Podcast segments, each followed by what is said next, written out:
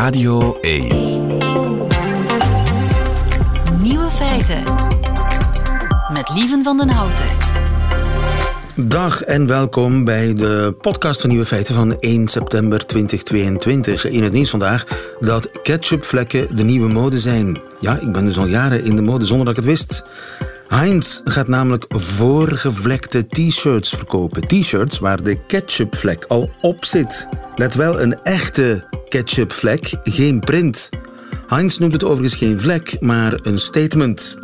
En dat scheelt een hoop, zeker in de prijs. Uh, vergelijk het met uh, de gescheurde jeans. De duurste exemplaren van de voorgevlekte t-shirt uh, kosten 300 euro. Waar is de ketchupfles? De andere nieuwe feiten.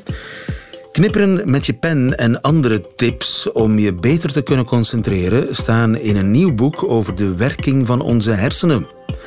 Nieuw in Duitsland, echte humor. Humor waarmee je ook echt kunt lachen.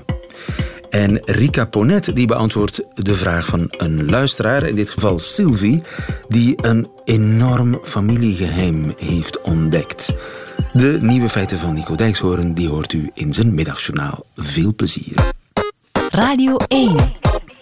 Nieuwe feiten. Van die mensen die dit doen. Ken je die mensen?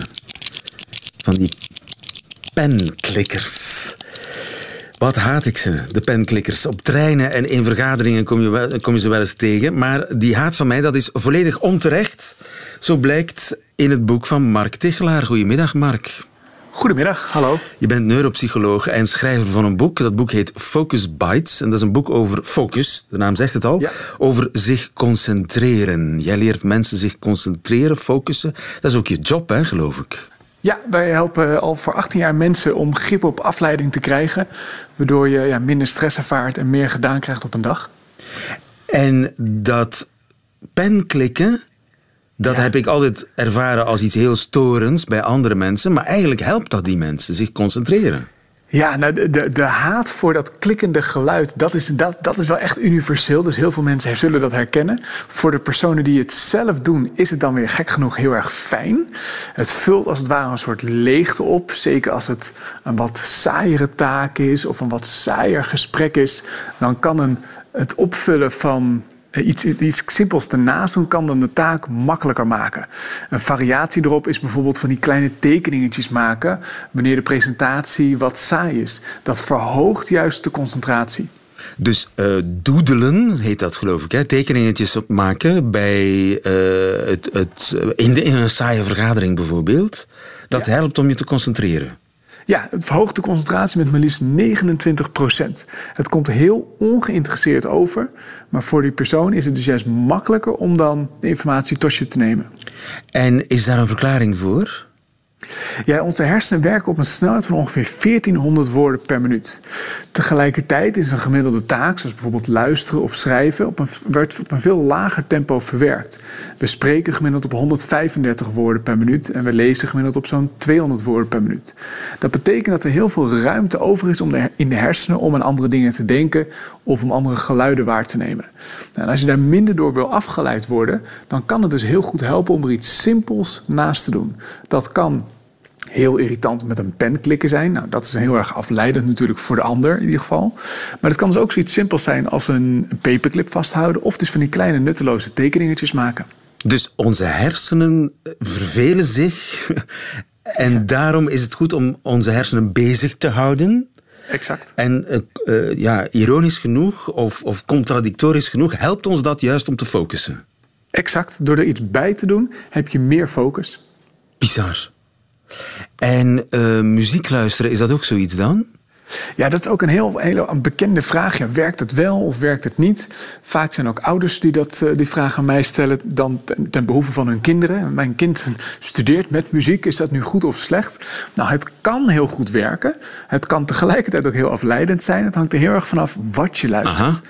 Eh, nu werd vroeger gedacht, oh, dat moet dan zeker klassieke muziek zijn. Het zogenoemde Mozart-effect. Nou, dat blijkt totale onzin te zijn. Sauna-muziek, zo van die zweverige Ja. New Age. Ja, dat, dat- dat- sommige mensen gaan daar misschien goed op, maar heel veel mensen vinden dat misschien wellicht ook eh, zeer vervelend. Ehm, eh, wat wel erg. Ik heb een collega die luistert naar Ja. metal. Heavy metal, ik, ik hoor het via de koptelefoon, het lekt een beetje. En dan denk ik van, jeetje. En ja, ja ik, nou, ik, ik toevallig zelf ook. Ik heb het boek geschreven op, eh, op heavy metal muziek. En dat, is, dat, dat brengt mij juist in een flow. Nou, voor heel veel andere mensen zal dat eh averechts werken. Om aan te geven dat het dus heel erg persoonlijk is. Maar er zijn wel een aantal kenmerken die eruit springen. En één daarvan is, is het instrumentaal of met zang. En als het met zang is en je bent een taak aan het doen die ook met taal te maken heeft, zoals lezen of schrijven, dan conflicteert dat met elkaar. Want de zang wordt in hetzelfde taalcentrum verwerkt als de tekst die gelezen wordt of de tekst die geschreven Je wordt. bent geneigd om naar die woorden te luisteren. En dus Exact. ja, heb je ruimte in je hersenen ja, daarvoor beschikbaar. Die is beperkt.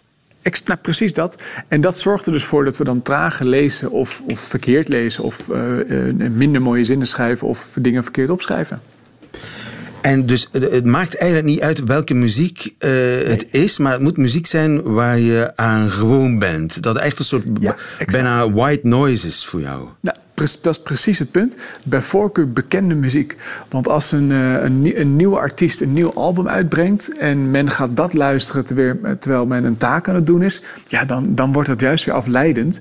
Want zeker als het een wat saaiere taak is... dan gaat de aandacht gelijk naar, eh, naar die nieuwe muziek. Ja, en ja, dus- dan werkt het uh, averechts. Het moet iets zijn om je hersenen bezig te houden, want je hebt eigenlijk overcapaciteit. Maar het moet iets heel eentonig zijn en saai, zoals eh, doedelen en, en knipperen met je pen. Of naar muziek luisteren die je heel goed kent en waar je eigenlijk geen aandacht voor hebt. Exact. En wat is er wat ik niet mag doen? Wat, wat zijn de don'ts bij het focussen? Don'ts. Nou, er zijn heel veel. Nou, een van de dingen waar we achter zijn gekomen is dat heel veel mensen de neiging hebben om dingen in hun hoofd te doen.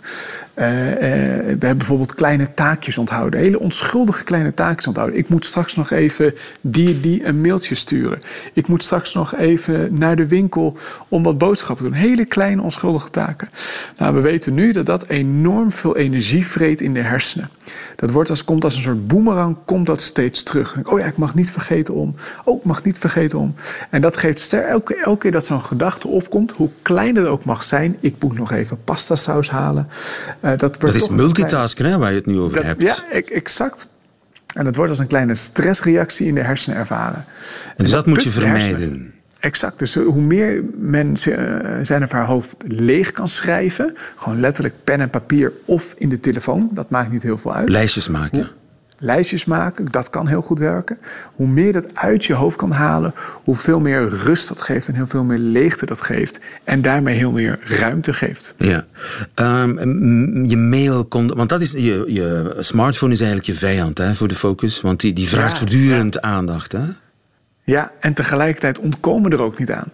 Dus het zou heel makkelijk voor de focus zijn als we ons telefoon zouden weggooien en op een hutje op de hei zouden werken. Dat zou heerlijk zijn voor de focus, maar dat zou ongetwijfeld een hoop boze collega's opleveren.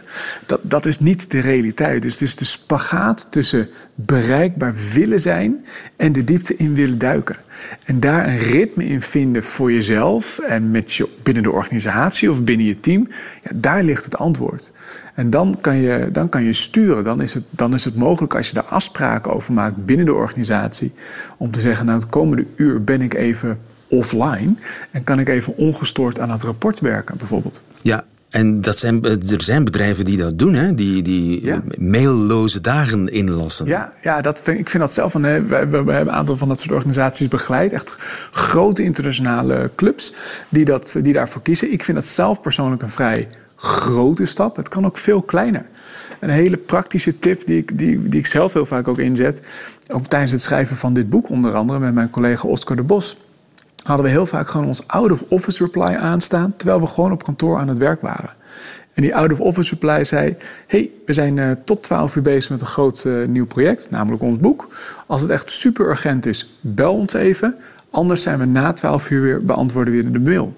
Dat is eigenlijk een hele goede tip, hè? Want je, je bent altijd erop gefocust om, om niets te missen. Van er, je zal maar eens een mail missen.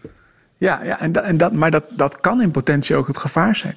Het gevaar is dat, dat alle niet belangrijke en niet urgente berichten samen binnenkomen op één kanaal met de wel belangrijke en de wel urgente berichten. En daardoor zijn we gekluisterd aan de e-mail. Maar elke keer dat we een e-mail krijgen, moeten we daarvan herstellen. En het kan in het ergste geval zelfs 20 minuten per e-mail kosten om daarvan los te komen. Ja, je zal dan maar een boek moeten schrijven. Dan, ja, ja, dan, dan kom je er niet in. Dus het is belangrijk om daar een ritme in te vinden om dat op te lossen. En dat proberen we in dit boek te doen. Focus Bites, zo heet het boek. Veel succes ermee. Dankjewel, Mark Tichelaar. Graag gedaan. Vraag het aan Rika.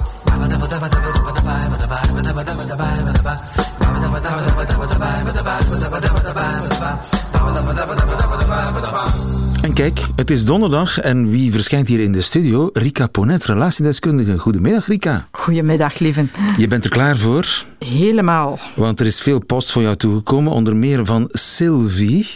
Sylvie is 32 en schrijft: Mijn vader die stierf heel recent ten gevolge van COVID. Hij was ook al ouder dan mijn leeftijd doet vermoeden, namelijk 82. Sylvie is 32. Ja. Mijn moeder overleed twee jaar geleden op vrij jonge leeftijd door kanker. Ik ben dus enig kind en dat zorgt ervoor dat ik nu echt alleen ben. Gelukkig, schrijft Sylvie, heb ik een goede partner en kinderen. Ik heb er een tijdje mee gewacht, maar sinds kort ben ik begonnen met het opruimen en leegmaken van mijn ouderlijk huis. Ja.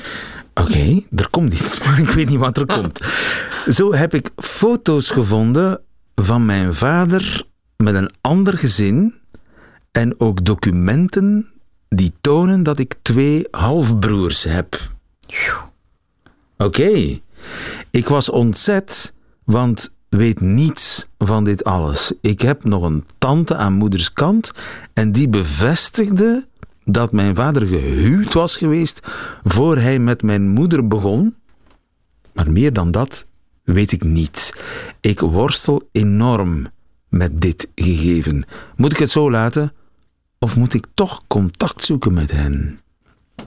Wow, Amai. wat een verhaal. Het lijkt iets uit, uit, een B-film of een stationsroman, maar dit gebeurt dus, hè? Ja, mensen die een dubbelleven hebben, want ay, daar komt het bijna op neer. Of ja, dat gaat ook over familiegeheimen. En ik denk dat we soms onderschatten hoeveel geheimen er in veel families zijn. Dingen die niet besproken worden, niet geuit worden, onder de mat geveegd, eh, die kunt taboe het, zijn. in dit geval kun je het hen niet meer vragen, want zowel Nee. moeder is dood. als, eh, als, eh, als, als haar vader. vader. Ja. Eh, alleen die tante is er blijkbaar nog. Ehm, Zou die tante niet meer weten dan ze toegeeft? ja, ik vermoed van wel. Bedoel, Zus van haar moeder, ja, Ja. wie weet. Ze heeft waarschijnlijk toch wel meegemaakt hoe die relatie tot stand is gekomen tussen haar ouders. En eh, vermoedelijk weet ze dan ook wel iets over die voorgeschiedenis. Nu, ehm, Het lijkt mij verschrikkelijk met zoveel vragen te blijven Ja. zitten. Je weet niet, eh, wist mijn moeder het van dat geheim eh, tweede Ja. leven? Eh, waarom heeft hij het verzwegen? ja. Ehm, ja, ik denk wat het moeilijkste is, dat is eh, dat, zo ervaar ik dat dan toch, eh, dat het ook wel waarschijnlijk iets doet met het vertrouwen dat ze heeft in haar ouders. Hè. Je ouders overlijden. Eh, je hebt daar een, oh, het lijkt een hele goede band geweest te zijn. Waarom hebben jullie gezwegen? Ja, wa- waarom hebben jullie mij dat niet verteld? Ik heb twee halfbroers. Ehm, ja, wat is er dan nog verzwegen geweest? Ehm, dat is een echte vertrouwensbreuk dat dat ook met zich meebrengt. En bovendien, zoals je zegt, ja, er is geen mogelijkheid meer om dat te gaan aftoetsen of om dat te gaan bevragen van hoe komt dat nu? En want daar zal uiteraard wel een uitleg voor zijn als mensen zo'n radicale beslissingen nemen. Ehm, ja, dat is een vorm van kinder- of ouderverstoting. Ik weet niet wat er juist gebeurd is, maar een van beiden alleszins. Ehm, dat zijn zo'n radicale breuklijnen in een leven. Ehm, ja, daar moeten wel bepaalde dingen aan vooraf gegaan zijn die, ja, die heel erg of heel moeilijk geweest zijn. Eh, en ik begrijp het ook, ze is enig kind. Ehm, ze blijft ook, ja, dat, dat is ook heel Ze confronterend. alleen. Ze is alleen. En nu blijkt ze toch niet alleen. En nu blijkt ze toch niet alleen te zijn, dus dat daar dan ja, misschien ook een stuk fantasieën zijn rond... ehm, ja, ik ben geen enig kind, ik heb eigenlijk twee broers. En dan gaan mensen ook al eens fantaseren over lange familietafels en leuke Ja. feesten. En, eh, Stel dat nu dat op de een of andere manier de mogelijkheid zich aandient om contact te krijgen met die twee halfbroers. Zit er een gevaar in om dat contact te zoeken? Ehm, Is ik- er een risico? Ik denk dat wel. Eh, Ik denk, stap 1, mocht zij bij mij op gesprek komen, eh, zou ik haar aanraden om niet direct actie te ondernemen. Maar eerst eens voor zichzelf uit te zoeken, wat doet dit met mij? Want eh, dat is denk ik bijna een shock waarin je terechtkomt of een, een situatie die je helemaal onderuit haalt. Probeer misschien ook al eerst in je eigen omgeving een verhaal te vinden. Eh, Ga effectief naar die tante. Misschien zijn er nog andere familieleden waar een gesprek mee mogelijk is. En probeer eh, eerst zelf die puzzel te leggen. En, ja, en dan Dat staat eigenlijk los van dat contact. Ja, dat staat los van dat contact. Want zij vindt, Ehm, ze, ja, ze kan maar rust vinden als ze weet hoe de dingen in elkaar zitten. Dat is Ja. één ding. Dat is altijd een manier waarop dingen verwerkt geraken of geïntegreerd geraken. Dat is als je een verhaal hebt, wat het verhaal ook is. En dat heeft ze niet op dit moment. Dus dat lijkt mij een hele goeie van dat eerst zelf te doen. En dan in tweede instantie ook voor zichzelf eens uit te zoeken. Wat verwacht ik daarvan? Hè? Ehm, zoals ik daar juist zei, vaak hebben mensen nogal onrealistische verwachtingen bij hun zoektocht naar verloren familieleden. Je ziet dat ook bij mensen die geadopteerd zijn, gaan dan op zoek naar hun biologische ouders. En heel vaak leidt Valt dat, dat tegen? valt dat enorm tegen. Zijn dat enorme ontgoochelingen, heel pijnlijke ervaringen ook. Blijkt je daar niets mee te maken te hebben. Ehm, Ja, herken je dat niet? Herken je dat niet? Ehm, en gaat het vaak nog een stuk verder? Eh, in dit geval zitten er ook aspecten aan waar ik van denk, ja, eh, die zonen, eh, als zij dit te weten komen, vermoedelijk weten ze niet dat zij ook bestaat. Ehm, wat gaat dat met hen doen? Eh, die, die vader is daar vertrokken.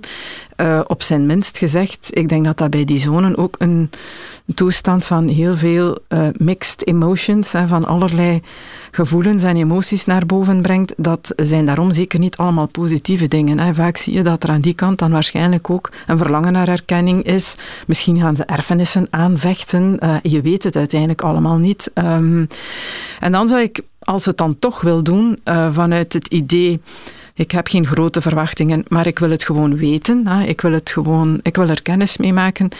Zou ik denk ik in eerste instantie een tussenfiguur inschakelen. Niet het zelf doen, maar ehm, aan iemand die, jou, ja, die, die dicht en bij wat haar is staat. daar het voordeel van? Ehm, ja, dat je dat in eerste instantie een beetje op een discrete manier kan doen. Het zou, ze zouden bijvoorbeeld kunnen contact opzoeken om al gewoon te melden dat die man gestorven is. Hè? Want eh, misschien weten ze dat niet eens. Ja. En dan zien wat de reactie is die daarop komt, zonder andere gegevens al vrij te geven.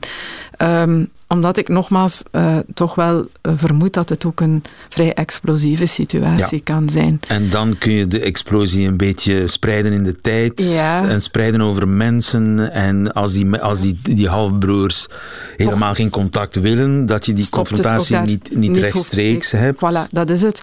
Blijken die daar ja, op de een of andere manier toch constructief of rustig op te reageren, ja, dan kan je alsnog op een neutraal terrein, en ik zou daar ook altijd opnieuw iemand bij betrekken, iemand die dan meegaat met jou, ehm, alsnog dat gesprek eventueel hebben, of die mensen ook ontmoeten, en zien wat dat met zich meebrengt. Het allerslechtste wat ze kan doen, is daar, en dat meen ik, heel grote verwachtingen rond hebben. Eh, ik denk de fantasie, ehm, we worden één grote happy family en mijn kinderen gaan dan misschien neefjes en nichtjes hebben, ehm, dat dat er één te ver is en dat die zelden of nooit zal eh, uitkomen. Maar goed, ja, het, het kwaad is geschied. Ze heeft die foto's gevonden. Ja, is de doos de van onrust Pandora. is gecreëerd. Absoluut, ja. En, De geest is uit de fles, zullen we maar ja, zeggen. en Ja. op de een of andere manier zal ze toch eh, een verhaal moeten hebben. Absoluut. Ehm, maar nogmaals, eh, neem je tijd. Eh, dat zou ik tegen eh, haar zeggen. Doe in eerste instantie, of probeer nu in eerste instantie in je eigen omgeving een beetje in het reinen te komen met dit eh, verhaal of met deze gegevens. En kijk dan binnen dit en een paar maanden, wat doet dit nu met mij en wil ik het ook echt, dat contact? Hè? Of misschien heb ik er vrede mee eh, met wat ik nu weet en eh, kan ik daarmee verder. Sylvie, dankjewel voor je verhaal. En ik hoop dat wij iets voor jou betekend hebben. Zijn er nog mensen met vragen voor Rika? Die vragen zijn uiteraard welkom bij eh, Nieuwe Feiten radio1.be. Tot volgende week.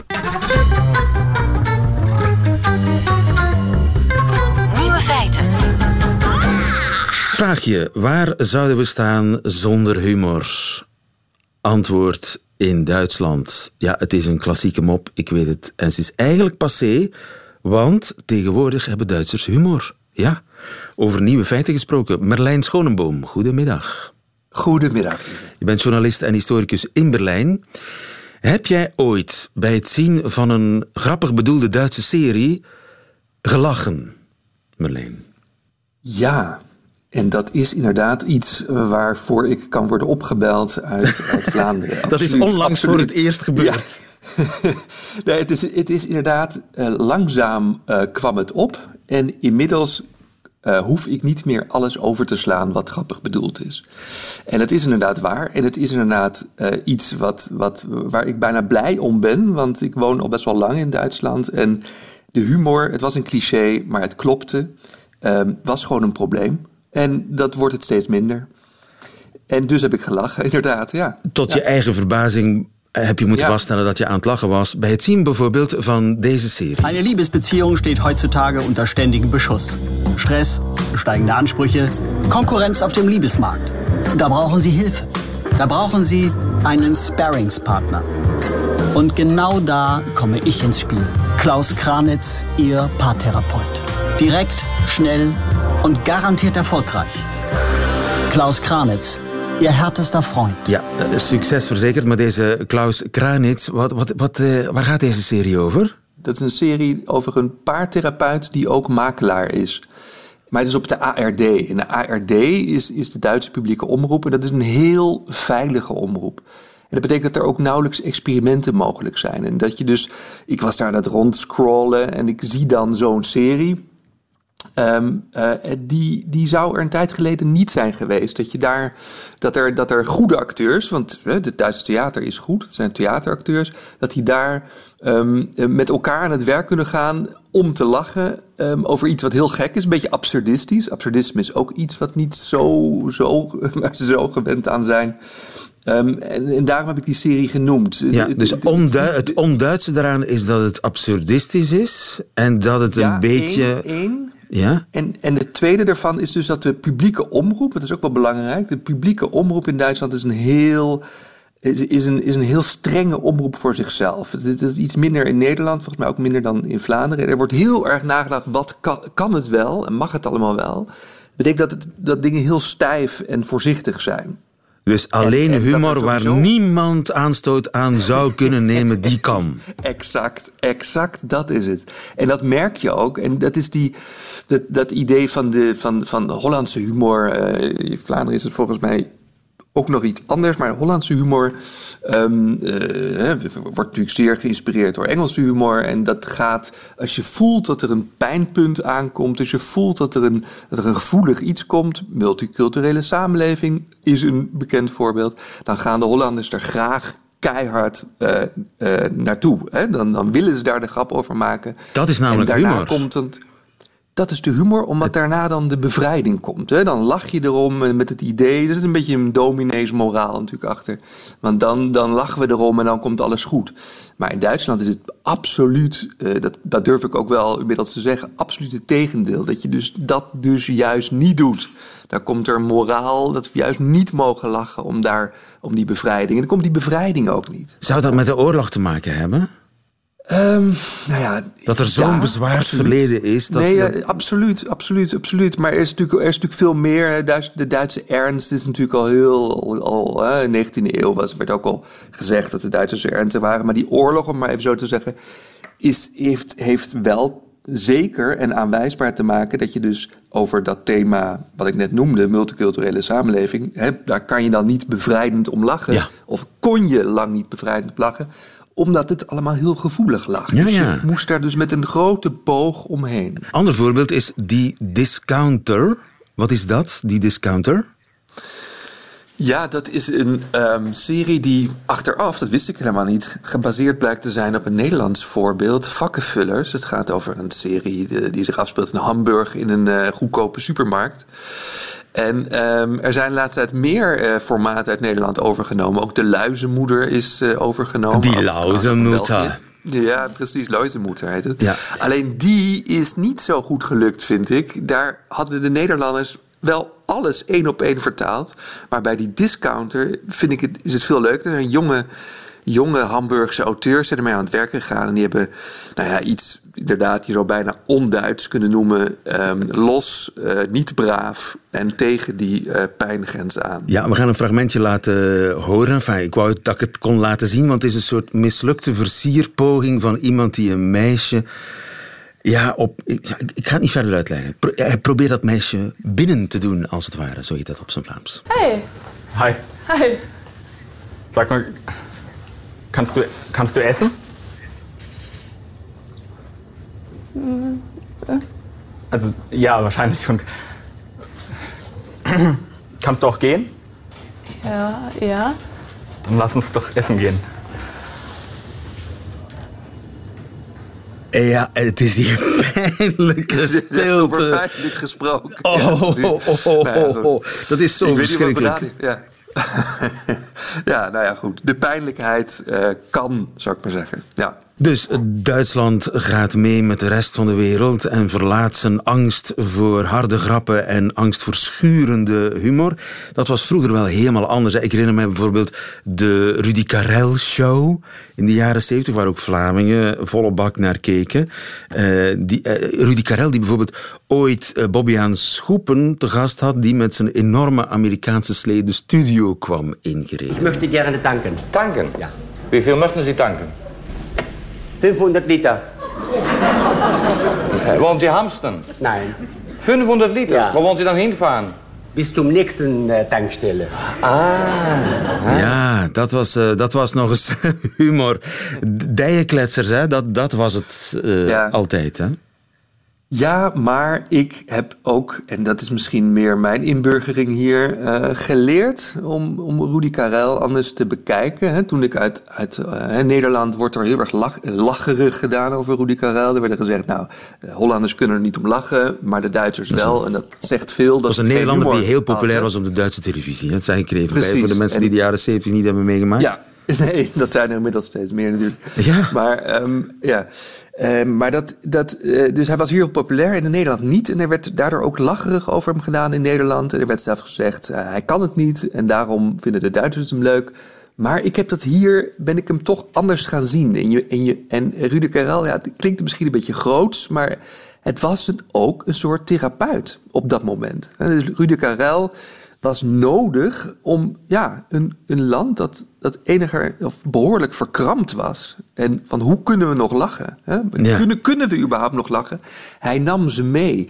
En dat, dat Daar was een Nederlander voor nodig om de, om de Duitsers... Daar was een Nederlander voor nodig. En dat heeft, dat, deze blik heeft een keer een Turkse bakker in Berlijn me verteld. Hij zei, ben je Hollander? Ken je Rudy Karel? Ik zei, ah, Rudy Karel, dat is toch helemaal niks? En toen legde hij me dat uit. Hij zei, ja, hij was nodig. En inderdaad, op een gegeven moment begon ik dat te begrijpen. Rudy Karel was nodig. En inmiddels worden me ook wel eens filmpjes laten zien door Duitsers die dan die jaren zeventig ook hebben meegemaakt. En dan merk ik inderdaad, ja, het, bedoel, het was ook af en toe echt wel grappig. Maar inderdaad, die... die, die het was veilige, humor. humor. Veilige ja, humor. Ja. En inmiddels uh, is het effect zodanig uit, uitgebreid dat ook schurende humor mag in Duitsland. En dat is een nieuw feit. Dankjewel om ons uh, dat te laten weten, Merlijn uh, Schonenboom in Berlijn. Dankjewel, goedemiddag. Graag gedaan, goedemiddag. Nieuwe feiten. Radio 1. En dat waren ze, de nieuwe feiten van vandaag. De woensdag 1 september 2022. Alleen nog die van Nico Dijks horen heeft u te goed. U krijgt ze in zijn middagjournaal. Nieuwe feiten. Middagjournaal. Beste luisteraars. Ik heb alweer een tijdje niets over mijn dode moeder verteld. En dat is uiterst ongewoon. Tijdens haar leven hebben mijn moeder en ik elkaar grotendeels genegeerd. Het was het bekende werk. Broodtrommel vullen, fijne dag vandaag, wat heb je vandaag gedaan? De meester heeft verteld over het ontstaan van bergen. Kan je een pakje sigaretten voor me halen? Weet je wat, ga maar lekker voetballen op straat. Nico, je moet naar bed. En dan de volgende ochtend weer die broodtrommel. Na haar dood heb ik heel veel over haar geschreven. Allemaal net te laat en allemaal nette klassiek schrijvertjesgedoe. Schrijvers die een boek over hun dode moeder schrijven, worden door andere schrijvers toch zo'n beetje gezien als mensen die de kantjes eraf lopen. Een boek tikken over je dode moeder, dat kan iedereen. Maar nu, vandaag, luisteraars, hier op mijn veilige plekje, virtueel, aan het bureautje van Nieuwe Feiten, vind ik dat het wel weer eens een keer kan. Ik wil u vertellen over het moment dat ik voor het eerst een wilde vrouw zag in mijn moeder en niet alleen die zorgende buitenkant. Ik zat met mijn vader televisie te kijken en opeens stond ze vlak voor ons. Ze had een vreemde elastieke broek aan, lange wollen kousen tot aan haar knieën, gymschoenen en, en daar schrokken mijn vader en ik vooral van, een gele badstof haarband om haar hoofd. Er viel een stilte. Wat ga jij doen? vroeg mijn vader. Jazzballet, zei ze. Met Els, Ellie, Loes en Thea. Jazzballet, zei mijn vader. Maar hij bedoelde eigenlijk, dat is toch niks voor jou? En daar ging mijn moeder. Voor de deur hoorden we een lach die we lang niet hadden gehoord. Mijn vader en ik keken door het raam en we zagen haar weglopen, arm in arm, met Els. Die droeg een paarse haarband. Wat ik mij vooral herinner van die avond is de onrust bij mijn vader. Hoe hij zich geen raad wist met mij alleen. Hoe deed je dat? Alleen zijn met je zoon. Maar ik herinner mij toch ook vooral zijn zenuwachtige gedoe. Luisteraars, het was een prachtig moment. Ik keek en ik zag hoe hij als een opgesloten dier wachtte tot hij de voordeur weer open hoorde gaan. En daarna zou alles weer normaal zijn. Ik zag het, luisteraars. Het bewijs was er. Mijn vader, hij kon geen seconde zonder mijn moeder. Hij had geen boek nodig om dat duidelijk te maken. Ik zag dat aan zijn doodsbange ogen.